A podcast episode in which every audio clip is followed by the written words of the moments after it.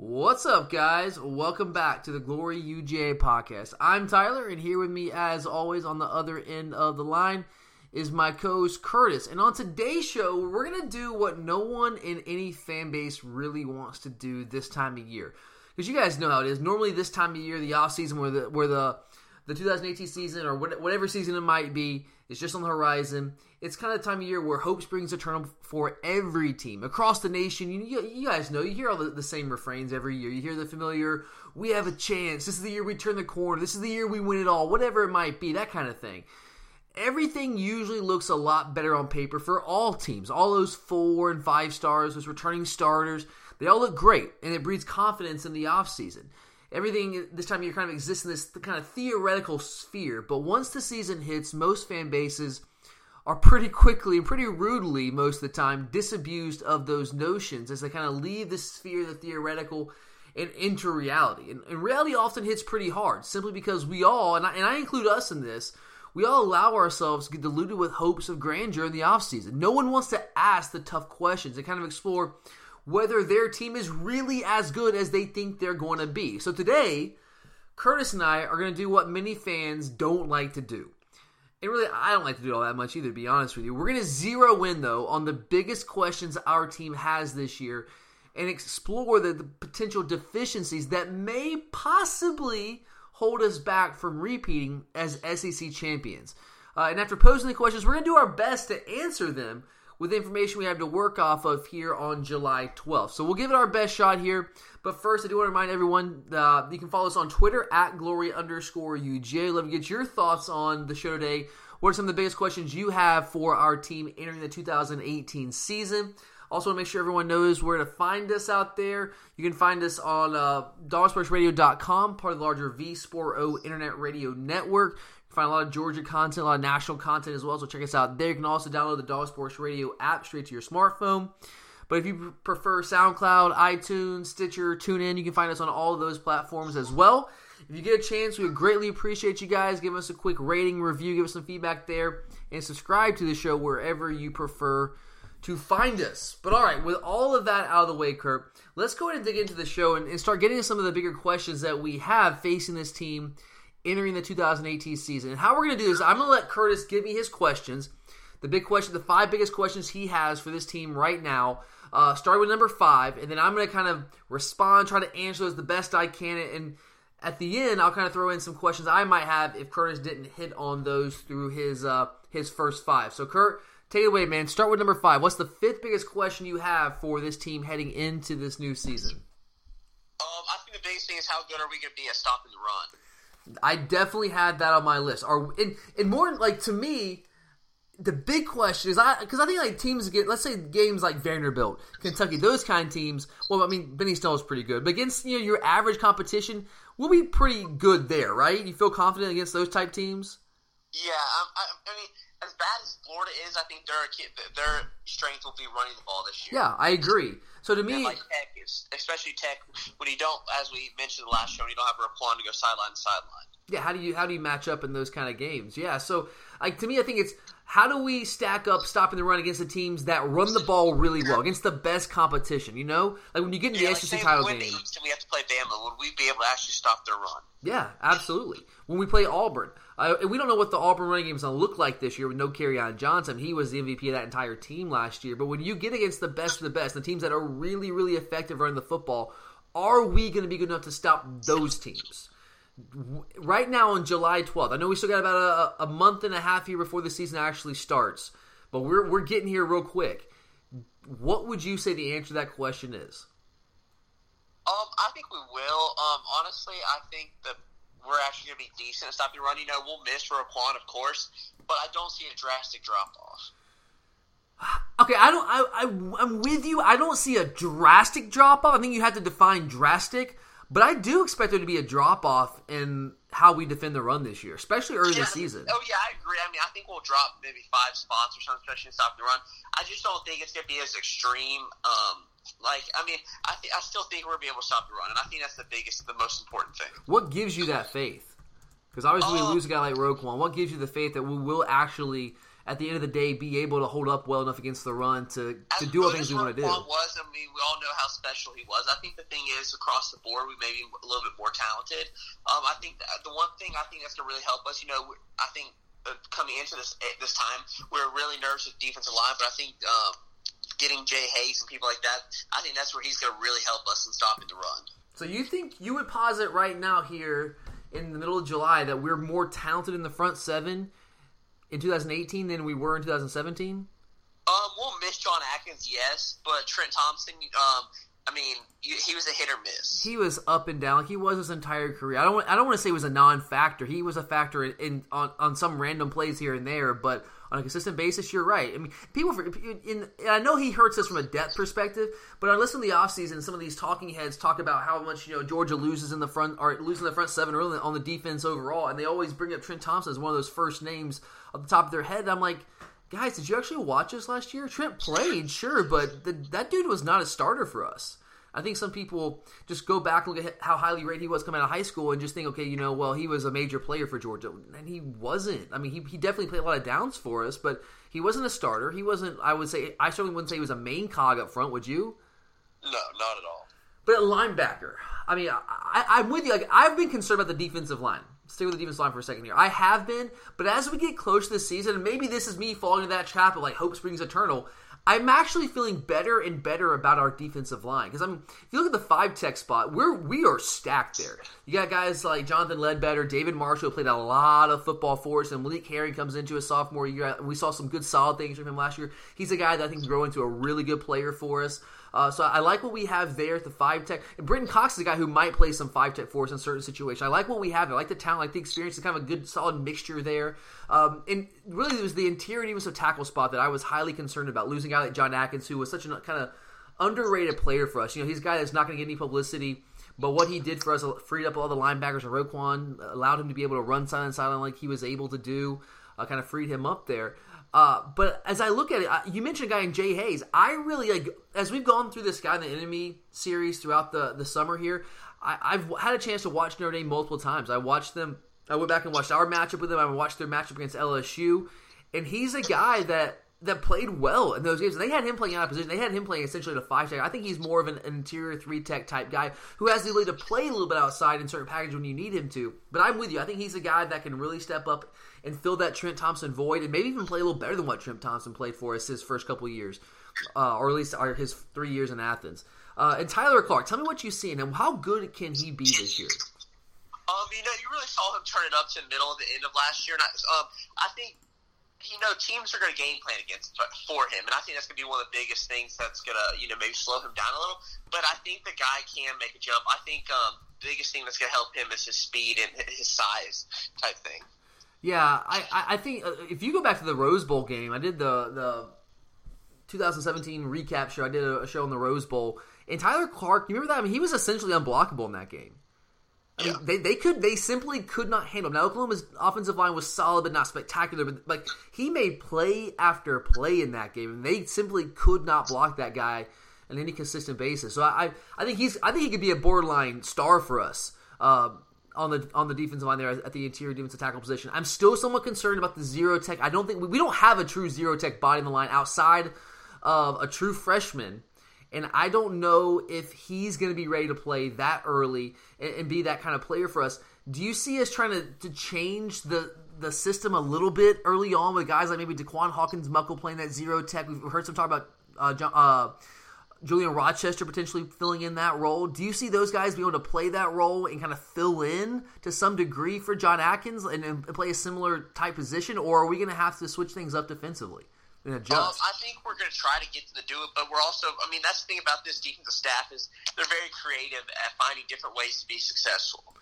Yeah, and that's one thing I and that it's a question for me. That I generally don't know what we're gonna do defensively. I mean, obviously we're gonna do a lot of the same things that, that Kirby's always done, Mel Tucker has done traditionally, but I do think we're gonna have to adjust our to our personnel a little bit because I, I don't know if we have the. I, I know that we don't have the exact same personnel at the at the zero tech. We don't have a guy that's that big that's with the experience in, that John Atkins had for us last year. We don't have a Roquan Smith at inside linebacker. So there's going to be an adjustment period. I don't know if we have a guy that's as versatile as Lorenzo Carter. I know Walter Grant kind of fills that role to a degree, but he's not Lorenzo Carter from athletics uh, from an athleticism standpoint. He's he's he's an athletic guy, but he's not Lorenzo Carter level athletic. He's just not. I mean, Lorenzo runs a four four forty. That's not Walter Grant. Uh, so I'm very curious to see what Kirby and what Mel Tucker and the rest of the defensive staff come up with this year and trying to defend the run and really trying to do anything at all. Because I, I, do think we're going to have to make some adjustments. And what that looks like, I, I really can't sit here and say right now. But I do think there's going to be a little bit of a drop off. If you look at the stats last year, we were 20th in the country uh, in total in total rushing defense. We gave 121 yards a game rushing running the football. Uh, actually, it was at, about 126 yards a game.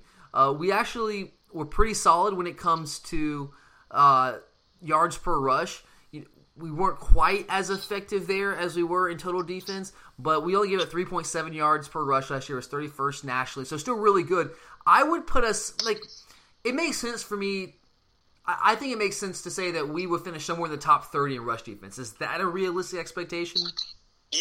I don't know if it's top 20 like last year, but I think top 30 uh, with the bodies that we have returning, even if we don't have a guy like Roquan Smith or a guy like John Atkins, I think we have enough talent in, in some in, pieces that were added to the puzzle. Guys like Jay Hayes, maybe one of the inside linebackers, uh, the the young guys like Channing Tindall or, or Quay Walker, but I think we have enough there to to at least be a top thirty level defense. And I don't know, is that good enough for us to is that good enough to put us in the SEC championship conversation and potentially a playoff bid conversation if we're top thirty? Do just because I don't think any of the teams we play are going to be a powerhouse running attack. You don't, you don't think Auburn's going to be that type team? I mean, they're going to try to be, but yeah, I mean, remains to be seen. It's another question. Remains to be seen what they're going to do without Kerryon Johnson. I mean, there, there's no. Te- I mean, Tech's good, but I mean, the thing is, you don't truly have teams like we did last year. Well, Tech's a different animal. Like the way they run the football, it's all about deception. It's not about just being able to line up and run it down your throat. Yeah, I mean, see, the thing is, we're not facing a Notre Dame and Mississippi State during the season like we did last year, who had those dual threat quarterbacks that were really dangerous. Yeah, that's true. I mean, you know, a South Carolina offense early in the season, as good as they look from a passing perspective, with a, with a veteran quarterback and two veteran receivers that are really talented guys, like their running game has been average and I don't expect it to, to, to take a big jump this year. You look at Missouri, uh, yeah, they, they their offense is spectacular. They average over 500 yards a game for two years running now, led the league in an offense, in total offense for two straight years. But they're more of a, a I would say, a, a, they're more of a pass based offense with with Drew Lock. Now, don't get me wrong, they do try to run the football. They want to keep you off balance, but the running running is kind of the constraint for them. It's not what they want to lean on. So I think you're right. I think that's fair to say. Uh, all right, let's go ahead and move on to your number four question. What do you got? Uh, my number four question is: With uh, the graduation of Sony and Chubb, how are our you know new starters, the running back position, going to hold up in pass blocking? Because I think that's one of the biggest aspects that's not talked about enough when it comes to being a running back. Interesting. So you're just looking at this from a pass blocking perspective. I I might okay let me just ask you this. I, I agree with you on the pass blocking perspective, but I would I would broaden this question. Like when I was making my list, what I looked at was just simply: Are we really as loaded in the backfield as most seem to think that we are? Is that a fair question to ask at this point? Yeah, it is. You know, I think we're loaded. I just don't know you like we've talked about before, it still is you know a lot to expect a freshman, especially you know Zamir White coming off the ACL injury.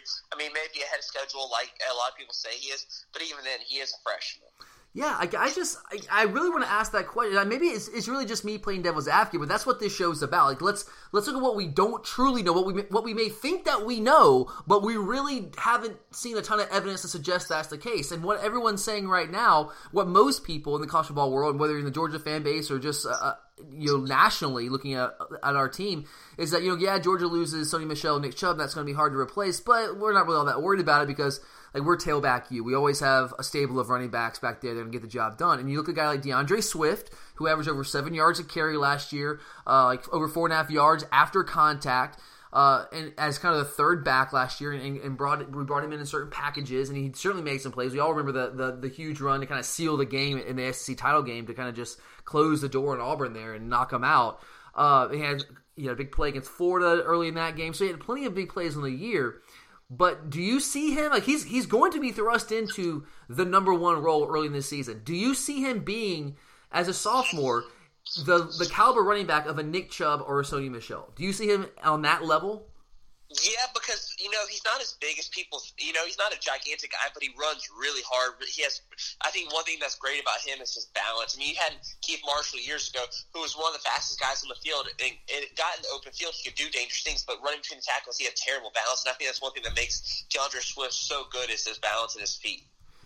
I oh his feet, his footwork is comparable. Maybe I, I think it's certainly comparable to Sony Michel. Would, who would you say has the superior footwork? Is it Sony? Or was it DeAndre I mean, oh, Swift? I mean, when they were both freshmen, I actually probably would go with Swift. I think they're. I think. I think they're honestly very similar players. I think Sony and DeAndre Swift. You know, D'Andre Swift only for a year, but Sony for for four years on our roster was a guy that everyone like. You always want to like with him and Chubb. They always want to say it's thunder and lightning, right? Where Chubb is the thunder, and then here comes Sony Michel with the lightning. He's kind of the scat back. He's the finesse back, and yeah, he could do all that stuff. You get him in space, he can make you miss. I mean, consistently. But I always thought he was shortchanged as a power back. You line Sony Michel up and run him up the middle, that dude can run with power just as much as Nick Chubb. In fact, I would say last year, at least in one year, I, I think that Sony Michel made more people miss in the open field and ran over people more more consistently than Nick Chubb did. Like, he, I mean, let's not forget. I've said this before in the show. As a true freshman against Tennessee, the dude broke his scapula, putting his shoulder down and running over a player.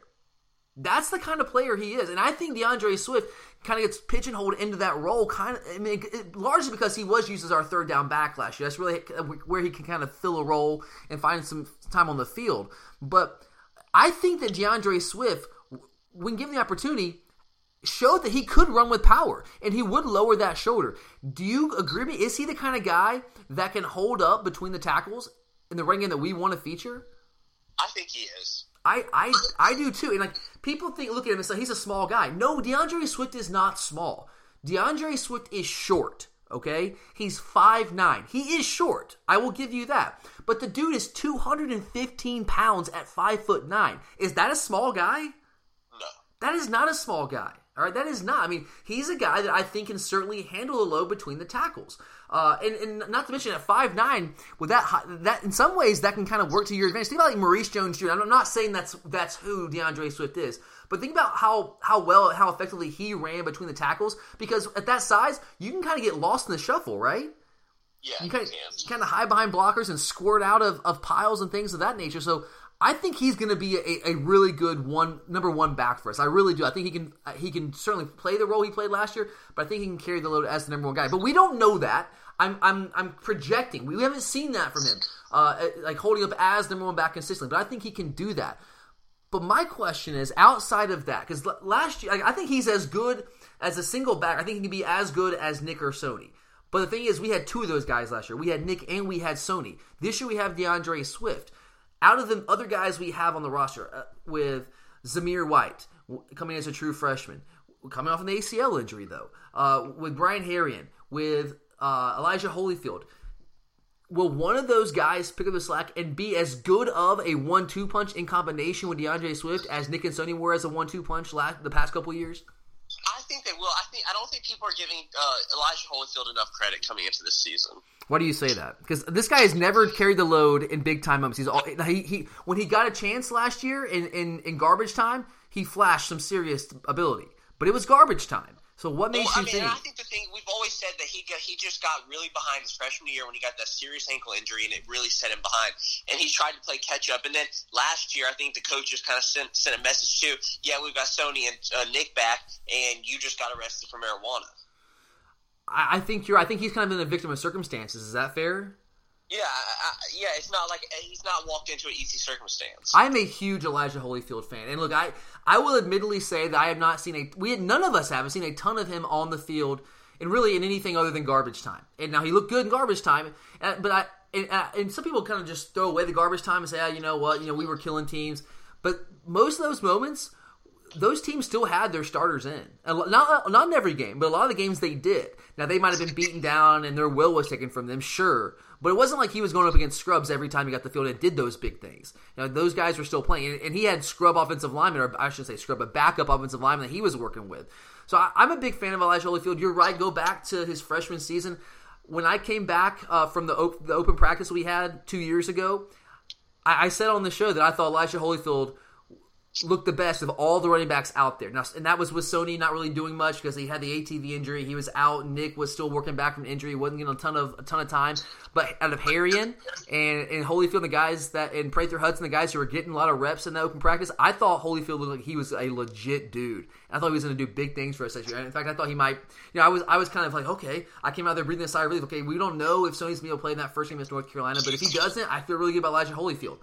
But then he gets the ankle injury. Herrien, of course, gets the opportunity to jump ahead of him, makes the most of it in that first game against North Carolina. Didn't really do a ton after that. It had some nice moments, but the really North Carolina game kind of uh, put him on the radar there and kept him ahead of Elijah Holyfield when he came back from that ankle injury about midway through the season. And then he gets the marijuana arrest, you're right, going into the 2017 season, which made it tough for him to jump back up, up over Herrien. But when those two guys got opportunities, I still think Holyfield looked like the better back last year. Is that how you saw it? Yeah. Yeah, I, I I think so too. But do you really think that Elijah Holyfield? So if we're saying that uh, that maybe D'Andre Swift is more like a, a Sony Michel, do you think Brian Herrien can be as good as Nick Chubb was last year? I don't think he'll be as good, but I think he'll be comparable. I, I honestly, ah man, okay. So here's how I would answer that question. Nick Chubb of 2014, 2015 was better than Elijah Holyfield could ever dream of being. But Nick Chubb post injury I think I think it's fair to say that Elijah Holyfield, without dealing with any kind of injury like that, is a comparable level talent to Nick Chubb. I know that sounds blasphemous, but what I saw from Nick Chubb in 2016 and 17, now 16 obviously was fresh off that injury, and last year he looked a lot better. He did. He looked a lot better than 17. And there were moments where, or he looked a lot better than in 2016. And there were moments where he, he looked like an old school vintage Nick Chubb. There's a couple moments in the Oklahoma game, in particular in that Rose Bowl game, the SEC title game, there was a moment or two. But down and down out, he was a different back. I don't think he was as good. So I think post injury Nick Chubb, I, I, still I'm not ready to say that Elijah Holyfield's going to be as good as Nick Chubb was post injury, but I don't think he's that far off. Is that kind of where you are? Yeah. Yeah. And the last one to talk about here, the running backs, Zamir White. Like, uh, like uh, this is the ultimate. We don't know. We have truly no idea. We've never seen him take a college snap. His high school film was as good as you're going to see at the running back position.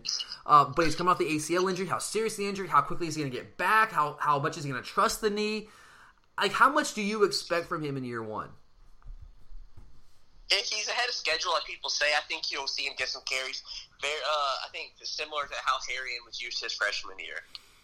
I could see him get like and look, we don't exactly know where he is with the injury, but from everything that we're hearing and from what we saw in spring practice, now he didn't really take any live reps or anything, but he was doing some some run polish drills, kind of what Nick was doing when he was coming back from his injury in 2016. Kind of seemed like the, in a similar position there. And if that's the case, I think he's going to get some snaps game one. He won't be 100%, very unlikely that he'll be 100%, but I think it would make sense to get him some snaps in that game to kind of get his legs under him, get some confidence and kind of just build on that as the season goes. Do you like? Is there a chance by the end of the year that he kind of assumes that one-two punch role with uh, D'Andre Swift? There's a chance, but I think we're being a little unrealistic. Also, you can't. I just don't think you can count on that. You also don't know. If, I mean, what if some Holyfield or Herrien have a good season too? Yeah, I just look. I think whatever we get from Zamir White this year is gravy. That's the way I'm looking at. it. Like whatever we get from him is fantastic, but I'm not expecting anything. I think that's the way you have to look at it because you just don't know. There's so many unknowns there. Uh, but I, I, think we're going to be good at the right back position. I just I'm not sure we're going to be. Here's because here's the thing. All right, so we had Nick and Sony as the one-two punch, and then you throw in a guy the caliber DeAndre Swift as the number three guy last year.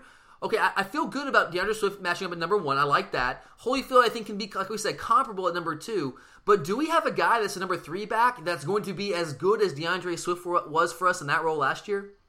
I think that's where you can see Zamir White come in. I think so. Yeah, I mean, he, yeah, he'll probably fill that role. Maybe a guy like James Cook. Let's not forget him. I mean, he's got a, a skill set that's kind of comparable to what Swift does uh, in terms of his ability to catch out of the backfield and be a playmaker in a variety of different ways out of the backfield.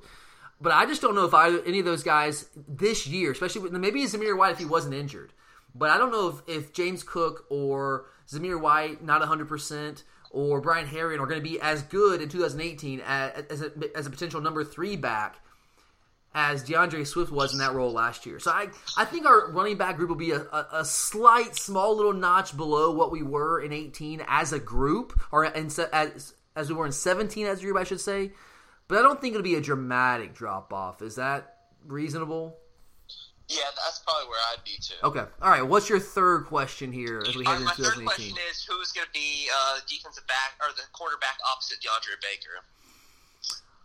Okay, cornerback. All right, that's a huge question because let's be real. It whoever plays that role is going to be. we saw how it cost us last year in big games.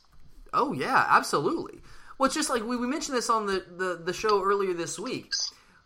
When guys like Malkom Parrish came in the game, you almost knew where the ball was going. You knew they were going to target a guy like that. And when you have DeAndre Baker on one corner, as good as he is, are you going to test him consistently, or would you pick on a younger, less experienced guy opposite him? It just it makes sense, right?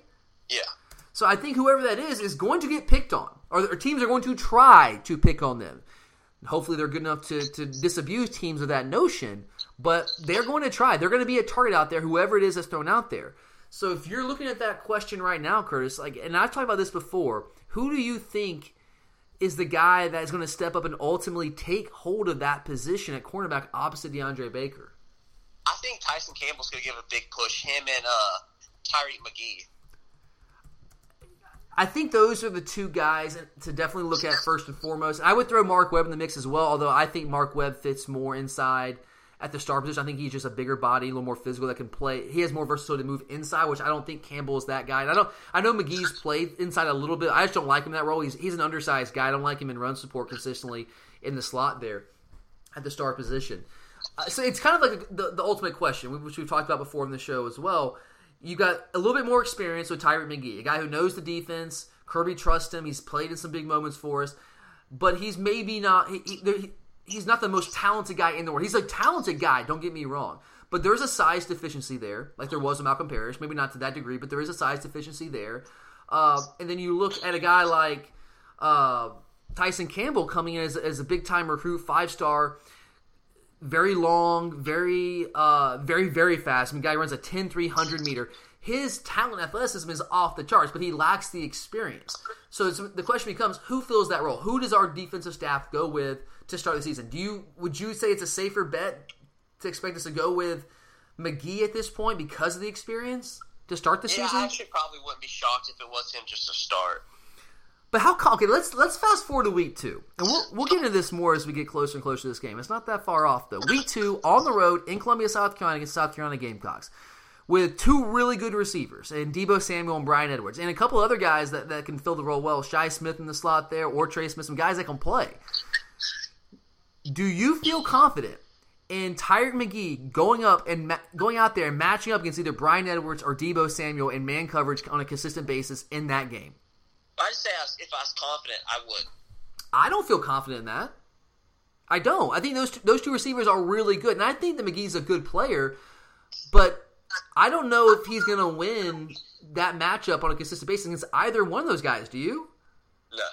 I really don't. Now, I, so that's what I'm saying is I think Tyson Campbell, who again is another one we don't know. We're, we're- I'm totally projecting.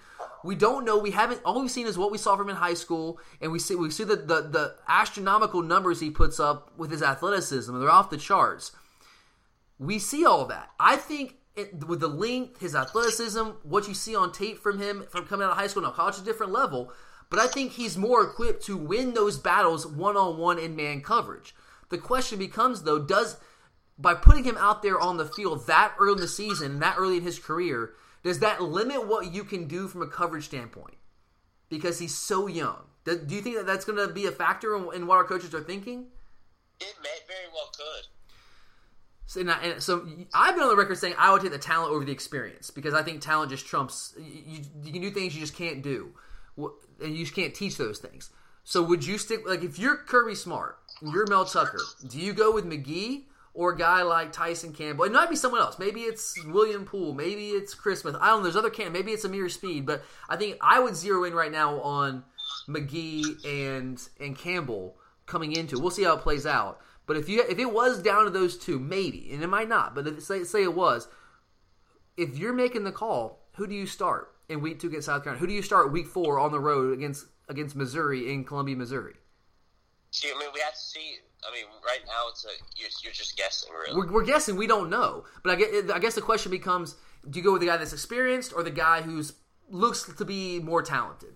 I mean, he, I think we'll find out a lot in fall camp. I mean, Tyson Campbell's yet to practice with this team. Yeah, it's it's so hard to say. It is, man, and that's like, but that's what I'm getting. at. You hear a lot of people on social media, uh, people I talked to that are kind of just expecting Tyson Campbell to, to roll in there at that spot, and I and I've I maybe I'm guilty of that because I I talked about how I think he's going to be a starter for us at some point in the season at that cornerback position opposite DeAndre Baker, but. I will readily admit that I am completely guessing there because we have not seen him on the field in college for one snap. He has not practiced one time for the University of Georgia. He has not put on that jersey yet and actually gone out there for an official practice. I'm, we're basing that off off recruiting hype. I'm basing off the tape that I watched of him, off his off the the, the, the numbers, the athleticism, the speed, the length, the size, the measurables, all those things. Uh, which all those things he's superior to to Tyrique McGhee, but experience is a factor. But but I would say if if if it's a big if, because we don't know if Campbell is good enough, uh, and if he's if he knows enough of the playbook where our coaches feel comfortable with him, then I I would I would err on the side of talent. But we'll see. Maybe one of the other guys jumps in and makes it, and, and this is a moot point. Maybe it's Ameer Speed. Maybe it's like I said, a William Poole. Who knows how that could end up? But I think it's a really good question because right now we don't know, and that whoever that person ends up being is going to be, uh, I think certainly a target for those those those offenses that we're going to play on the road in the first couple of weeks of the season. All right, what do you got at number two here? Uh, number two, I'm going to go with uh, who's going to take over the punting responsibilities.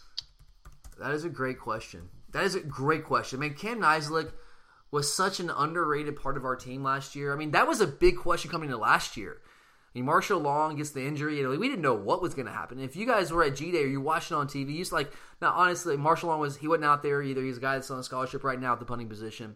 But you, you noticed that we didn't punt the ball well at G Day.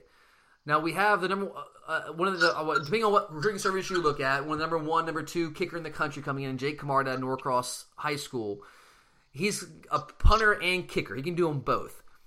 We've got uh, a, a, graduate transfer coming in to also compete for that. I think Landon Stratton is his name coming in to compete for that job. They got Marshall Long, who may or may not be coming back from injury. We don't know where what his status is right now. So, how do you answer that question, Curtis? Like, how do you see that competition playing out? Um, you're hoping that Camarda can come in and be the guy realistically.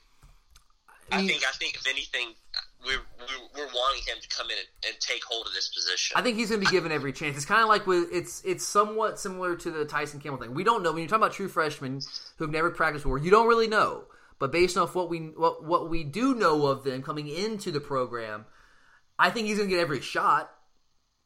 Right? I mean, he's going to get a chance.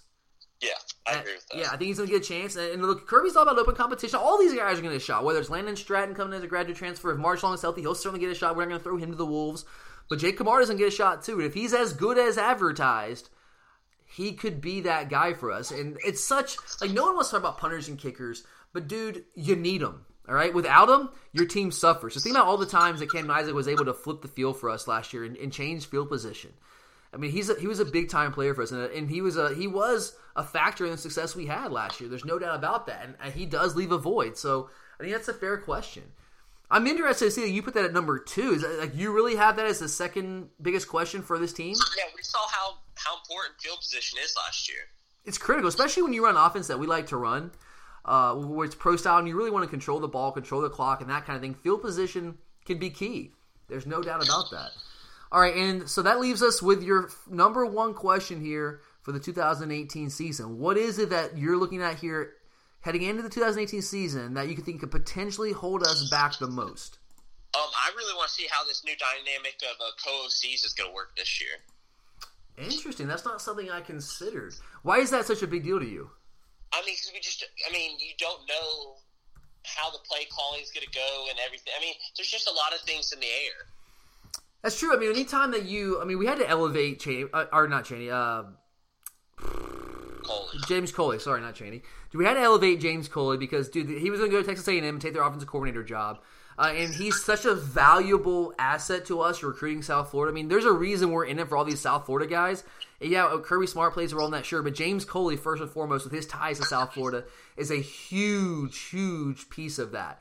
Uh, and so he wanted to coach quarterbacks. We, we changed it up and allowed him coach quarterbacks. We gave him the co-OC title, but it, it, remains to be seen. Like, how does the play calling, how does that shake out? Now, from what I understand, Kirby has said that that Chaney is going to be calling the plays, but how much input is James Coley going to have on game day, and how much input is he going to have in formulating that game plan on a week to week basis? Those are questions we don't know. If you had to, I mean, again, this is totally just speculation here. How do you think that's going to work out this year? I think you're going to see uh, Chaney really have control, but Coley, him also value Coley's input. Like I, I, I think it makes sense that James Coley is going to be a guy who has serious input on the game plan itself on a week to week basis. You know, breaking down the film, game planning, putting together the game plan, implementing the game plan, all of that. But I, I don't like this idea. Like I don't think it's realistic to say that you have two guys that are going to be like co-calling plays on game day. Like that just doesn't work. Now, sure, he might put some input and say, "Hey, you know, Jim, what what, what about this? What, what, do you think about that?" But I, like, Chaney is going to be the play caller, right? Yeah. Like I, I, don't see that changing, but he, you know, James Coley does bring some experience. He has called plays before. He called plays uh, at Miami. Uh, he has that, that office coordinator background, and so he he brings a different set of eyes to the equation. So it'll be interesting to see how our offense might change with him having maybe a little bit more input than he had last year. To be certain, he had input last year, but with that co-OC title, it makes sense for him to have a little bit more input than he had last year as solely the wide receivers coach. Interesting there. All right, so that's your biggest question on the year. I like that. All right, so there's a couple I'm gonna throw out here. So much. What's that? We're gonna be relying on the offense so much, especially at the beginning of the season. Yeah, and that's fair. That's and that's really fair. And that's another question. Like we just we just don't know. There's a lot of these things. That's what we're bringing them up today. We just don't know. Like we think we know a lot of these things. You hear a lot of people like there's a narrative out there. This this is gonna happen. That's gonna happen. But a lot of it's conjecture and speculation. And I'm as guilty of that as anyone else. I'm not you know saying that I'm any better than anyone else. I, I certainly am guilty of that myself. There's there's no doubt. Uh, another question or two that I have here. Um, yeah, that's a great list, man. Another question too I have. I'm gonna, I'm gonna go with this one. Will Kirby Smart again be able to stave off a potential quarterback controversy? Is that concerning to you at all? All of it is concerning, but I think the biggest thing is. Uh, you know, he's had he's had some precedent. He's at least gotten some experience in the whole thing now. Um, I think the biggest thing is, is barring injury, uh, it makes his job a little bit easier. Yeah, and I, I think the situation is a little different than it was coming into the 2017 season with Eason and Fromm. I think Jake Fromm, after the success that he had a year ago and the success we had as a team a year ago, I think he has firmly established himself much more so in that position than Jacob Eason did in the 2016 season. Is that fair? Yeah. I think he's much more established in the success he had and the success we had as a team. So I think it's more of an uphill battle for for Field to take that job from Fromm than it was for Fromm to take the job from Eason. I think it was just a different scenario. Uh, now, I will say Fields brings a different dimension to the table, which I think is going to allow him to get on the field in certain situations and certain packages. And if he performs really well in those situations when he does get a chance, and I firmly believe he will get a chance, he's not registering. I just do not see. I don't. I don't like to speak in absolutes, but I just don't see how this guy's in a redshirt with only two scholarship quarterbacks on the roster. He's going to play. I think he can help us win this year. So when he does get a chance, if he does get a chance, here I am, just you know, assuming things are going to happen. But if he does get a chance this year and he performs really well in those opportunities, and maybe Fromm struggles in, in a game or two, and in that same game, Fields performs really well when he gets a chance. Do you not think that could potentially stir up some controversy there? I mean, I, let's be honest. I think going to be controversy no matter what we do. There's going to be absolutely. If like, there's going to be a segment that it's like it's like Eason and Fromm last year. There was a segment of the fan base that was all in on Jacob Eason, and there's a segment of the fan base that was all in on Jake Fromm.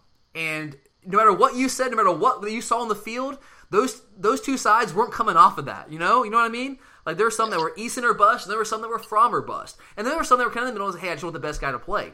But there are going to be some guys this year who are all about Jake Fromm, Jake Fromm or bust, and there's he can do no wrong. And there's going to be some guys that are Justin Fields or bust, and he'll never be able to do any wrong. So there's always going to be that in the fan base. That's that's natural, and that's not just Georgia's fan base. That's any fan base.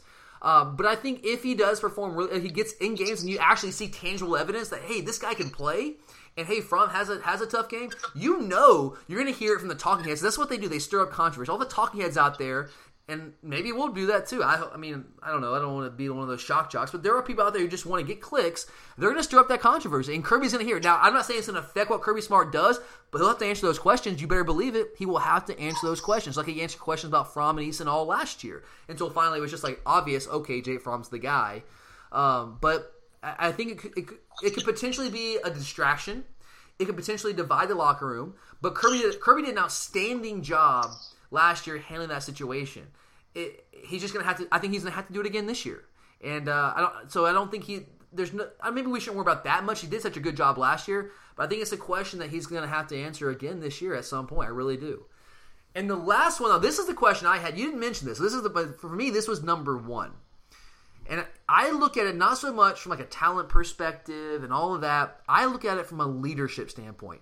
So many leaders departing from the 2017 squad, whether it's Sony Michel, Nick Chubb, Roquan Smith, obviously defensively, Dominick Sanders back there defensively, Renzo Carter, Davin Bellamy, all those names, all those guys departing from the 2017 squad. Uh, Isaiah Wynn as well. Where does the leadership come from on this team? Do we have enough leadership? I think the leadership on our team last year was one of the major keys in us being as, as successful as we were. Being down like we were in the Rose Bowl against Oklahoma and being able to come back after halftime and being a totally different team. Things like that. You know, losing to Auburn, getting beat down at Auburn but then you know being able to come back and still find your way into the SEC title game and still find a way to win that game and get in the college football playoff. Where does the leadership come from this year? I think that's so important. Does that not concern you? There's obviously lots of leadership out there. I mean, offensive line, you've got Lamont Gaillard who's been around. I think Baker, who's at least been around for a couple years. Um, you've got Jake Fromm Baker, Kendall Baker. I mean, I'm just saying upperclassmen. Sure, I mean, upperclassmen. You're sure. going off Isaiah Wynn, just saying that sure. he's an upperclassman more or less. I mean, but I mean, you you heard you heard his name mentioned among the players, among the coaches. All right, but I'm saying you also got Terry Godwin. I think the leadership thing is being overtalked a little bit too much. I mean, yeah, we had some leadership last year, but those guys that were leaderships that I mean, you're talking about Davin Belly and people like that. They were complained as you know uh, bad apples the year before. So it can change. I mean, you're on, you're on defense. You're seeing it John Ledbetter's going to SEC Media Days. J.R. Reed. John um, Ledbetter, I, I, have no. I, I'm totally confident with him there in that, in that, in that role. You got DeAndre Baker over there. I mean, you've got a lot of people. It's not like we don't have upperclassmen that have the experience that are. You're, if you if you're talking to people, they're already hearing how they're taking a more of a leadership role going into the season. Okay, that and that's a that's a that's a good point because uh, let's go back to the, like the, this time last year, right? This time last year, were we saying that all those guys were going to be major leaders, or was it just because they they performed really well in starring roles for us as the yeah, season I mean, went on? It's just because they performed well. I mean, you heard Kirby call out uh, Sony Michel multiple times last year, begging him uh, uh, the year before, begging him people like him to take more of a leadership role. That's true. Yeah, I mean, if you go back to this time last year, I, I don't know if those guys were spoken about in the same vein as they were at the end of the year as the leaders. You know, uh, I think a guy like Nick Chubb, Nick Chubb was always the guy talking about he led he led by example, right? Uh, and Sony Michel, you're right. Kirby was you know talking about how he was, he really wanted him to step out of his comfort box, his comfort zone, and kind of take on that, that more vocal role. Uh, Roquan Smith had, was a good player as a sophomore, but he wasn't the Roquan Smith we saw last year. And he wasn't, you know, and Kirby talked really highly about him, but he hadn't taken on that role yet. But he did last year throughout the year. So I think that's fair. Maybe it's just we, we have to let those guys kind of jump into those roles during. Like, we haven't had fall camp yet, right? So those no, guys. I, mean, that's like, I think it's being overtalked. It's just. Remember, Roquan Smith didn't even he didn't practice in spring last year.